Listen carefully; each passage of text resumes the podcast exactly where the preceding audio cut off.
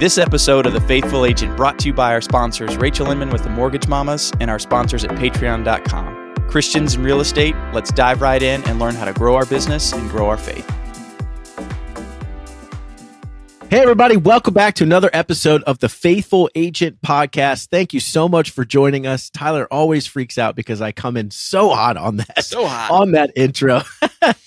We have the incredible Jonathan Dupree with us today, who I heard about a year ago teaching a class called Career Visioning for any of my Keller Williams brothers and sisters out there, and just about finding, recruiting, attracting, and then serving great talent. And it was phenomenal. And when I saw him start posting things about his faith and all those going on, I just thought we got to get him on. And Jonathan graciously has agreed to be here with us today. So I'm personally very excited about it. That was by far the best class I've been to live in person. And that's saying something, Jonathan, because I think my classes are good. But in humility, I got to admit that yours was better. I just got to say, that's hard for me, Tyler. Every strong leader thinks theirs is better. That's right. Do not give him justification to talk like that, Jonathan. Hey, watch it, Tyler. I'm so glad you're here. There's for so many reasons. No, you give a person a microphone, Tyler, and you never know where it's going to go. It's like open mic night at church camp, where you open up the mic and everybody can come up and say all the things they're sorry about that they've done in their life. And then the youth pastor's like, "How do I get that microphone back? This was a bad idea." Right. That's probably the closest description of me being on this podcast that anyone's ever had. You just described what Tyler thinks about all the time. So we appreciate that, Jonathan. Well, before we dive in with Jonathan, let's do a few Christian jokes. T, what do you got for me, buddy? Yeah, absolutely. I like this one. So what is a Christian's favorite card game? Eucharist. Yeah, you guys ever played Euchre? No, I've never heard of that game. Oh, man, I love that game. Okay, wait, why? Really bomb, I don't get it. But if you don't know what Euchre is, then it doesn't. Euchre is a card game, really popular in the Midwest. Super fun. It's like time out. I'm not trying to interrupt you, Tyler, but if you got to explain the joke, I know. You're right. You should pull the other joke. Your plan B joke out. I've already confessed. Your plan B. Dude, what Jonathan, it is, you can come anytime. Euchre. So do you? It's Eucharist. Yeah. It's a Christian joke because it's Eucharist. Euchre is a game. Yeah. All right, let's move on. Okay. So, I don't have a joke, but I'll tell you what happened on the plane last night. Please do. Because God's really moved in my life a lot, and I've been bringing my Bible everywhere, even though I have it on my iPad, because I like reading from my Bible, marking it up. But also it's sparks up conversations with people. So this guy on the plane last night, I got in at 1 a.m. this morning, and the guy on the plane was like, "You really believe the Bible?" And I said, "Yeah." He said, "Do you think all the stories are true?" And I was like, "Yeah." He said, "Well, I mean, like, you really think Jonah was swallowed by a whale and spit out?" I said, "Well, yeah." He said, "How are you going to prove it?" And I said, "Well, when I go to heaven, I'll ask Jonah." And he said, "Well, what if Jonah didn't go to heaven?" I said, "Well, then you can ask him." You see what I just did there, Tyler? That's fantastic. I teed up the joke. That's so great. That was fantastic. I don't even need to tell one. That was amazing. I think we should just end there and be like, all right, we're just going to have Jonathan for like 4-minute segments just over and over again, because that's all we did. That was amazing. Well, Jonathan Dupree is with us. I love that, brother. Jonathan built the largest independent broker in Louisiana, served at a really high level at EXP, and in 2019, Gary Keller invited him to come join Keller Williams. He is gifted in growing and attracting good talent and helping them succeed and go to the next level. Most importantly, he said he's married for 27 years, got 3 kids, a 23-year-old, a 19-year-old, and a 5-year-old. And he said to us, no, he's not remarried. He and his wife just still like getting together, which amen to that. I love it. Yeah. Man. I mean, Jonathan, that's what it's about. Amen, brother. We are so glad that you joined us, man. I know you have so much to share, but man, kind of catch us up. That's a lot of stuff that you've been doing in the real estate world. Kind of catch us up to some of the highlights in your career, get us to this point, and we'll just dive into the Lord's faithfulness, brother, but give us that overview. Well, I think with all the successes, you have more failures than you do successes. And a lot of times we tend to focus on the failures versus the see the wins and see the successes. Mm-hmm. So where a lot of people go, man, you're an overnight success. They don't see the 30 years mm-hmm. of hard work and the failure and then succeeding again and then failing and figuring it out again. And we were fortunate, the 30,000 foot view story, we were fortunate to build the largest independent brokerage in the state of Louisiana. I merged it. It was really not a good merger. My partner and I ended up in a bunch of personal guarantees. I went broke, watched our whole empire kind of crumble. And wow. We were like real estate in the city of Baton Rouge. We were number one in market share. And for 3 years, and it just, you can always make one or two moves that turn things south, but you can also always make one or two moves that pivot you in the opposite direction. I was really discouraged. I had my dream home. I was a trustee forced me, because your home's not protected in Louisiana, to put my home up for sale with a Remax agent. Now, I don't have anything against Remax, but when you have 200 or 300 agents in your world and they force you to have a Remax sign in your yard, and every day I'd pull it out, and every day she'd come back and put it back in, and I'd pull it out, and I was like, I'm going to do this every single day. So like I became a realtor's worst client overnight. Yeah. And so it's just really embarrassing. I was moving into a home that my mother owned, a rental home, going, how did I end up here? I've got a baby now, and I literally, everything I built is gone. And Gary Keller called me and said, I'd like for you to come out to Austin. I'd never met Gary. I flew out. I met with Jason Abrams, met with Gary, flew back out the next week. And once a week for about a month, I'd fly back and forth. And I was like, why do you even want to be in business with me? I failed. And he said, you didn't fail. You ran out of time and you ran out of money.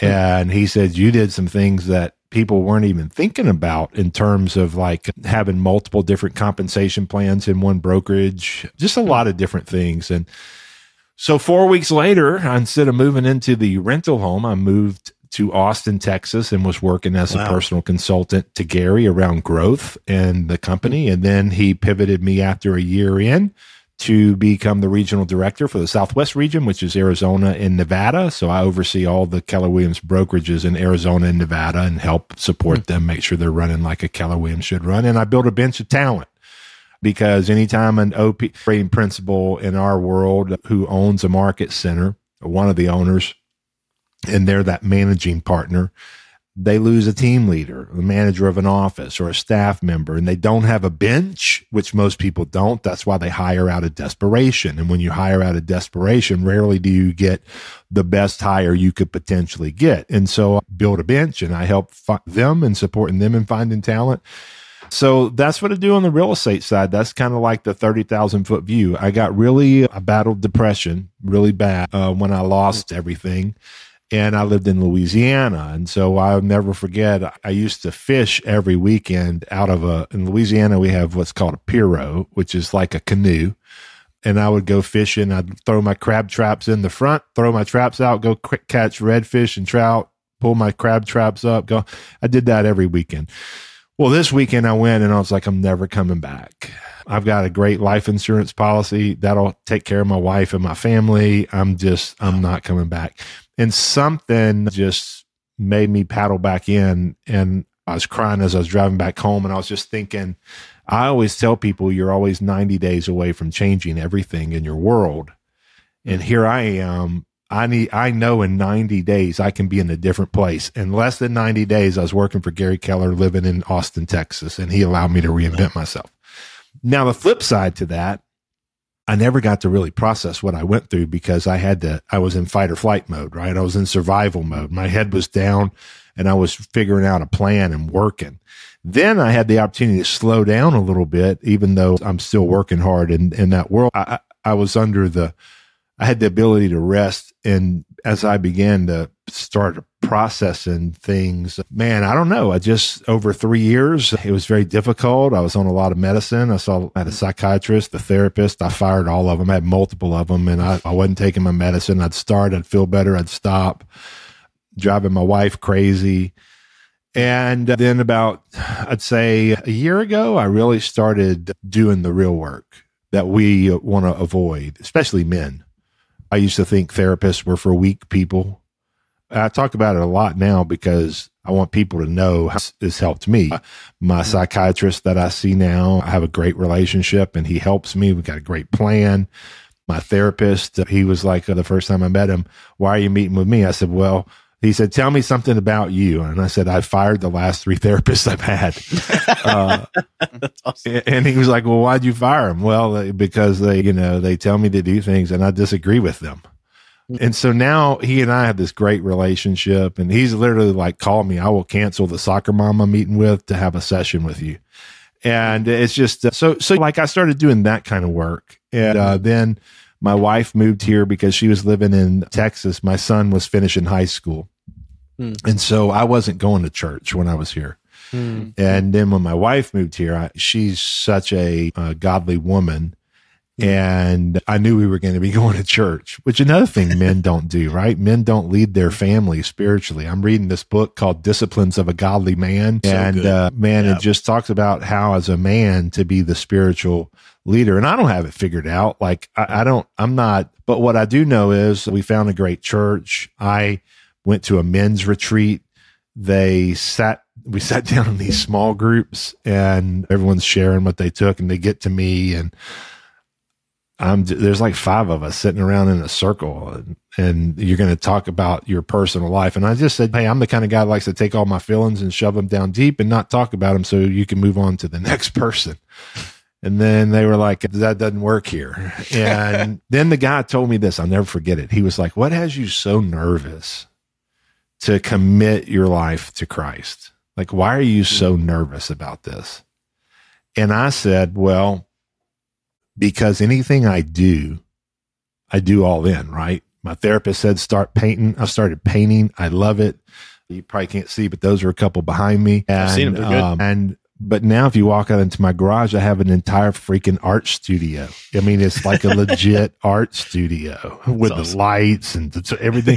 That's how I just tend to go overboard in that kind of stuff. And it's with everything that I do. And so I don't know why I was telling you that. I totally lost my train of thought. No, you said he asked why you were so afraid to. Why I was so afraid. And I said, because I'm afraid that I would go all in.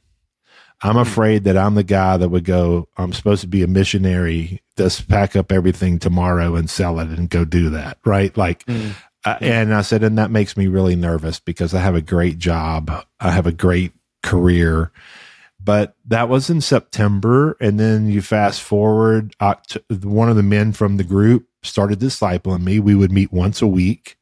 And we go through these series of there's like 7 books, and this one is Walking with Christ, but there's like Walking with the Spirit. There's a whole series of them by Nav Press, and so I do the study during the week, and it asks me like I'm really in. It's a real Bible study, not like a quick devotional type deal. And then we meet once a week and we talk about what I read, what it meant to me, how it impacted me. And so that discipleship really helped me every week. And then we were in church and the pastor was talking about being baptized. And I was listening and I was on my iPad taking notes. And my wife was like, what were you doing in church today? And I was like, I was taking notes. And because, she would see me usually on Amazon or whatever. And so I don't know, God just started dealing with me. And I told my wife, I said, I want to be baptized. And I had been baptized as a sophomore in high school, but I said, I have a big platform and I want people to be able to see me saying, like, not for me, but me saying, I'm dying to my agenda, to my plans, to my desires, to everything Jonathan Dupree, and surrendering and living for you, even though I know I'm still going to be challenged. I'm still going to make mistakes. I'm still struggle with mental health, yet I'm winning more battles than I'm losing, and it's because I'm not fighting them. Yeah, that's right. That's kind of the 30,000-foot view of what I went through and where I'm at now. My wife and I were at the verge of divorce. We've been married 27 years. And I'll never forget, and this was just a few months ago, I had my worst panic attack. I have panic attacks, and they happen quite frequently. And you don't know what triggers them. They just come. And every time I've had one, people are always like, what triggers it? Can you just think about something different? And I'm going, oh, I haven't thought about that yet. That's a great idea. That's a great idea. Thank you for that, doctor. And so it's, I struggle with that. I have a service dog. That embarrasses me kind of, because it's just like, I don't know. I still struggle with a little bit of that. Like, but I'm also being very vulnerable and open and authentic, because I think if you're not authentic, then we're living this fake life. For me, it's about just being who I am and knowing that God has absolutely impacted my life. So I had the biggest panic attack on that morning. I couldn't go to church. It literally took me a whole nother day to recover from it. But that night I had my biggest breakthrough. And it was like I just woke up in the middle of the night, and I could see everything flashing before me like a movie scene. It was almost like God was holding one of those little portable DVD players that we had back in the day that looked like small laptops. I don't know. You guys might not be as old as me, and you look way younger. I know it. But they'd open up, and you put a DVD in, and your kids could watch the DVDs and leave you alone while you drove. And it was like, that's what God had, one of those. And he opened it up and he's like, what's this? And I literally saw the pain that I caused to people. I saw the relationships that I continue to think were someone else's fault, my fault for why they were destroyed or ruined or hurt, whatever it was. I saw my wife and how difficult it was living with me. And I woke up in the middle of the night and she started recording, because I was just talking. And so I had my biggest breakthrough that night. And then God just really started speaking to me. And I think you have to be proactive, right? Like, I make it a point to read my Bible every day. I make it a point to really pray. And when I say pray, like, I have a prayer list and I pray for other people. I took a guy with me. This is a great story, and I know y'all are on a time crunch. I had this guy, his name was Gustavo, and I walked into Starbucks by my house. I live in Las Vegas. Go down to the Starbucks, and I'm sitting at one of those little small tables with two chairs. There's an outlet, and I'm lucky because it's the only table in there with an outlet. And this guy's trying to plug his computer in and stretch his cable to the next table. And I was like, bro, why don't you just sit in at this chair? You can have the table. I don't even need the table. And so he does. And he's like, thanks, man. And he introduces himself. And I said, what do you do for a living? He said, I'm a realtor. I said, oh, that's really cool. How's your business going? And he said, oh, it's up. It's kind of down right now. It's a little bit slow, but it's been good. I said, how long have you been a realtor? He said, since 2001. I said, okay, here in Las Vegas. He said, yes. I said, well, that's really good. You must be a decent agent to be in the business that long. And then he talked about the investment properties he has. And he said, I'm with Berkshire Hathaway. Have you ever heard of that company? I said, oh, yeah, great company. And then finally he said, what do you do for a living? I said, I'm in real estate too. And he said, oh, with who? I said, Keller Williams. Have you ever heard of him? And he goes, yeah, I've heard of him. And he said, so which office are you out of? And I said, well, I don't work out of an office here. I have an office in my home. And I started sharing with him what I did. And then I wanted to teach our team leaders how to recruit, right? And how to collapse the time frame, because we think it takes us a long time to bring someone through this process to hire them. Do you want to generate more leads, create more leverage, and have more life? Do you want to build business the way the Lord called you to, by serving and loving people? Well, we want to help. I've sold over 500 homes in just 8 years, all by relationship, and I show you how in my 8-part e-course on the foundations of lead generation. Just go to faithfulagent.com, click Get the E-Course to learn more, and just for being a faithful listener, use promo code PODCAST for $100 off. Now, back to the show. And so I just looked at him and said, hey, man, I want to get together again and chat with you. I really loved our conversation. By the way, I'm going to have my assistant send you, we had swapped information. I'm going to have my assistant send you a leadership assessment I want you to take before we meet again in 2 days. And he said, okay. 2 days later, we met again. I went over the leadership assessment with him. Then I said, hey, listen, we're having an event in Phoenix. I want you to come to it. It's called Agent Financials. The name is not sexy, but it's going to teach you how to run your business like a business. I'll fly you there with me if you want to come, and I'll pay for everything. And he said, why are you doing this? I said, well, you're a cool dude, man. And if you want to go, I'm going to let you go. So just yes or no. And he said, yes. So I purposefully from Las Vegas to Phoenix, it's only like a 30-minute flight. I purposely booked a couple stops so we'd have a lot of time to talk. So like we crisscrossed the country to get to Phoenix.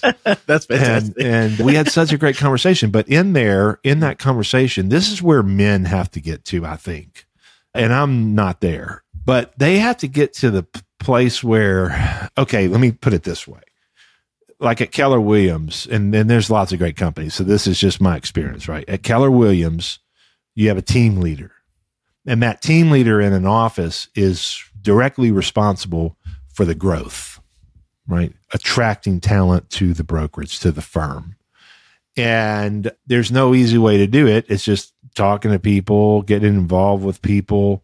But that's their job, right? As men, it's really important for us to grow in Christ so that we can lead others. And if we're not disciplining ourselves to do that, then we're not going to witness or share our faith. And so I'm talking to you guys like, oh, this has been like a 3-month journey for me.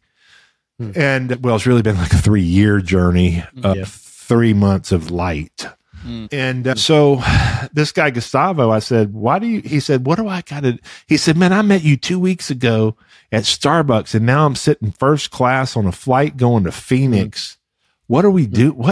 How do I get your job? I was like, well, you can have my job. I'll give it to you right now. But I said, why do you want my job? He said, well, I just want to get to your level. I said, but why? And he just sat there for a minute. I said, earlier you told me that you grew up living in Section 8 homes, and it sounds like, and I'm not trying to put words in your mouth, but it sounds like you just want someone to be proud of you. Mm-hmm. And he just stopped and teared up and was like, I do. And I said, so what I would encourage you is, instead of trying to get to my level, what I would encourage you to do is just try to be the best version of you, because that's what I try to do. And by the way, you can't be that without having a relationship with the Creator. And I want you to come to church with me when we get back. And so this is a guy who I talk with him almost every day.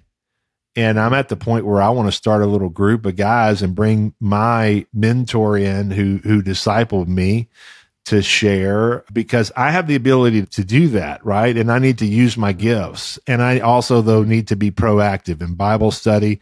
I need to be proactive in church, because that's community, my prayer life, me praying. And the Bible says the Holy Spirit also intercedes for us. Scripture memory. I've got an app on my phone called Verses, and I can type in any verse I'm trying to memorize. I love that. Yeah, I use the heck out of it, and it's really helping me to memorize God's word. But then we internalize it, right? It's no different than a script. Memorize it, internalize it, make it your own. You don't make the Bible your own, but the memorization of it really helps you to internalize what God's word's saying. And then for you to surrender to that plan or his will. And the Bible also says that his will is good, pleasing, and perfect for our life. So the moment that we as men, and I know women listen to this too, but the moment that men fully surrender, and the reason I don't think they do is because they're scared, because they feel like they're the provider. They've got to have all the answers. They've got to fix everything. And when they surrender to God, they're not the ones doing all that anymore. I mean, yeah, they're doing the honey-do list things, fixing things, but they're allowing God. I'm not fixing my marriage. God has stepped in and intervened in my marriage. I'm not fighting my battles. God is stepping in and fighting them. And I have to trust him enough to be able to step back and allow him to do that in my life. Does that make sense? Absolutely, it does. Absolutely, it does.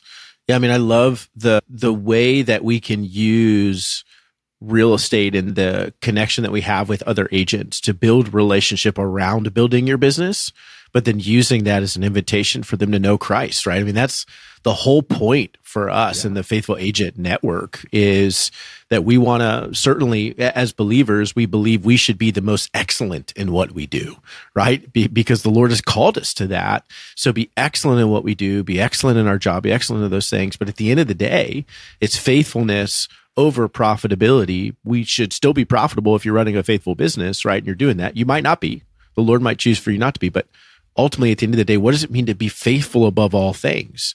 Whether or not Gustavo comes to KW is not the end goal, right? Oh, the end goal right. Is, we've never even brought up company stuff. It's been real life stuff. That's awesome. Yeah. Yeah, this is. But if you do that, though, even with clients, it's the same thing because most people treat this industry as transactional instead of relational. That's right. And it's very much relational, and you're dealing with people who are going through divorces. You're dealing with people who are selling a home because someone passed away. Sometimes you're their psychiatrist. Sometimes you're their therapist. Sometimes you're their person they can vent on. And so, yeah, you're right. Yeah, absolutely. Yeah. So I love that the heart behind this all is that The Disciplines of a Godly Man is an amazing book. I think it's by R. Kent Hughes, if I remember correctly, but an incredible book for men in particular. Yes, you got it right. Is it by R. Kent? Okay, cool. Yes. Yeah, okay. There's one, Disciplines of a Godly Woman, as well, that I think he might have written. I can't remember, but for our women out there. But I think, the willingness as men to be disciplined in our spiritual walk.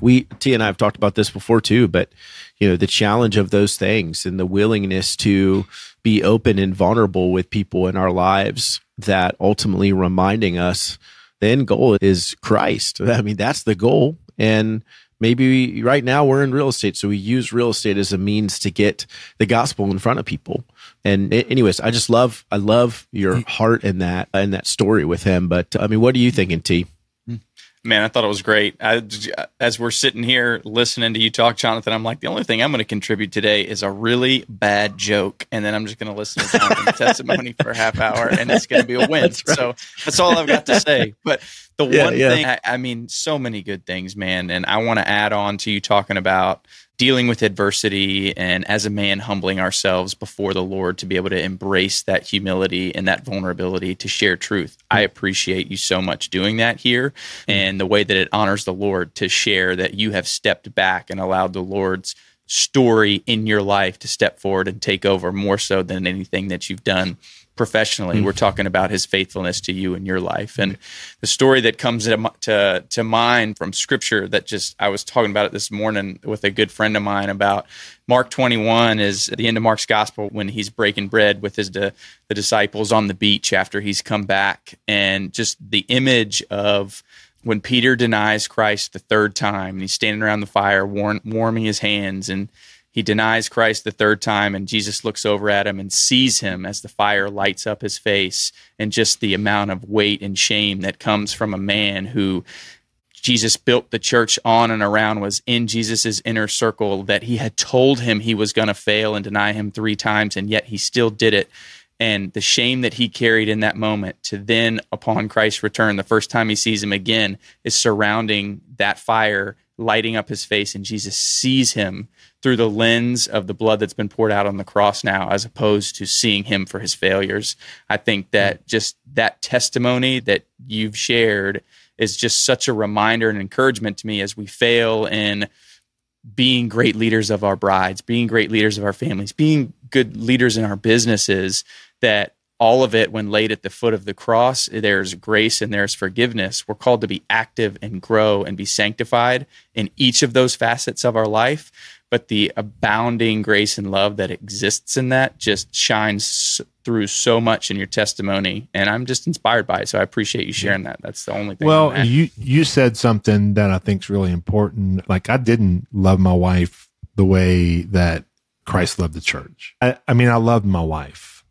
It wasn't like we were always fighting and that kind of thing, but we were just kind of coexisting and growing apart. And it wasn't because we were growing apart. It was because I didn't have this relationship with Christ where he took over my life, and I'm now learning how to love my wife the way he would. I'm learning how to care for her and be vulnerable and let walls down and build a great relationship with my wife and be the spiritual leader. And then I thought this was a quote that impacted me, and it's by a guy named Sean Bowles. The book is called Breakthrough. And he says, influence is when you are not the one talking, and yet your words fill the room, when you are absent, and yet your presence is felt everywhere. And I think when you allow God to take over your world and your life and your agenda and your career. And what happens is you're studying his word, you're memorizing scripture, you're witnessing to people, you're growing in your faith, and you're looking more and more like Christ would look versus more and more like Jonathan would look without Christ. That's right. And now all of a sudden, you're able to influence people. And I've seen it happen without even using words. I got in some trouble for posting Bible verses. And I had to make a decision. Am I going to keep posting Bible verses or be respectful and say, okay, I won't do that? And that was hard for me because I'm a high D, and it's like sometimes the old me's in there, and it's the roommate you pray to God never answers the door who lives with you. That's what it's like with me. There's the Jonathan inside that's like you hope never answers the door. And so you got to make decisions at times and what you're going to do. And I pray about it a lot. And I was like, you know what? I'm going to keep sharing God's word and keep doing what he's leading me to do. And I'm just going to be respectful and to people, other people. And but they aren't driving my agenda and I'm not driving it. God is. So that's kind of what I tell you. It's like my world in a you're going, oh my God, this sounds great. This dude sees psychiatrists, a couple therapists, on some medicine. Way to go. Great guest. No, but man, it just shows God can move in your life and you don't have to have it all together. Absolutely. Yeah. It's the beauty of the gospel, as T talked about too. We're broken, right? It's funny that as men, it's like we're afraid to admit that we're broken, even though we claim to be believers or we are believers. Like, that's the whole point. The whole point of the gospel is that we needed Christ because we are broken, wicked, sinful people that apart from him could do nothing, right? And that's the point. And so there shouldn't be fear in that vulnerability because there's a recognition of, that's the gospel. The gospel being played out in my life is proof of my insecurity or my failure or whatever it is, and yet he's still good. That's the gospel being played out in my life. So, man, I love your heart and the Lord's faithfulness being so clear in your testimony. As Tyler said, so I'm so grateful that you've joined us. Yeah, did you want to say one more thing, Jonathan? Well, just to what you said, you know, fear is normal. But one thing I've really discovered in this last few months is how many of my friends who are men are not the spiritual leader in their family. They're not plugged in. They're not studying their Bible. They're not like, and I'm not saying that's bad. I was right there. I think it's just if men would get their hearts right, it would get our families, our homes right. That's and right. Lots of things would change in our world. But yeah, man, I've enjoyed this. This is fun. It's been a long time since I've been on a podcast. Yeah. Well, man, thank you for, again, the vulnerability and willingness to share. I think that's so important, and for women too. But if you're a wife and you've got a husband in your life, share this with him. It doesn't matter if they're in real estate or not. This is about the Lord's faithfulness and the call as men for us to step up and lead well as Christ loved the church, which we all fail at. Tyler especially. No, just kidding, buddy. Wow, Tyler. That's how we're going to wrap it up today. Garrett, so Garrett, what was it? Tell me a little bit about your baseball career. My baseball career. All right, everybody. Thank you so much for joining us today. For the record, I was great at intramural softball. We love you, faithful agents. Thanks for joining us. Tyler gets the last laugh. That's unfortunate for me, but good for our audience because I think they like him more. So we love you, faithful agents. We'll see you next week. Hey, faithful agents, as always, thank you so much for joining us again. We hope you will continue to help us build the faithful agent community by sharing this episode with your friends, tagging the Faithful Agent group on Facebook, and by actually downloading this episode to help us beat the algorithms and get the good word out to other faithful real estate believers. Go to faithfulagent.com and click join our Facebook community to join us, and we will see you next week.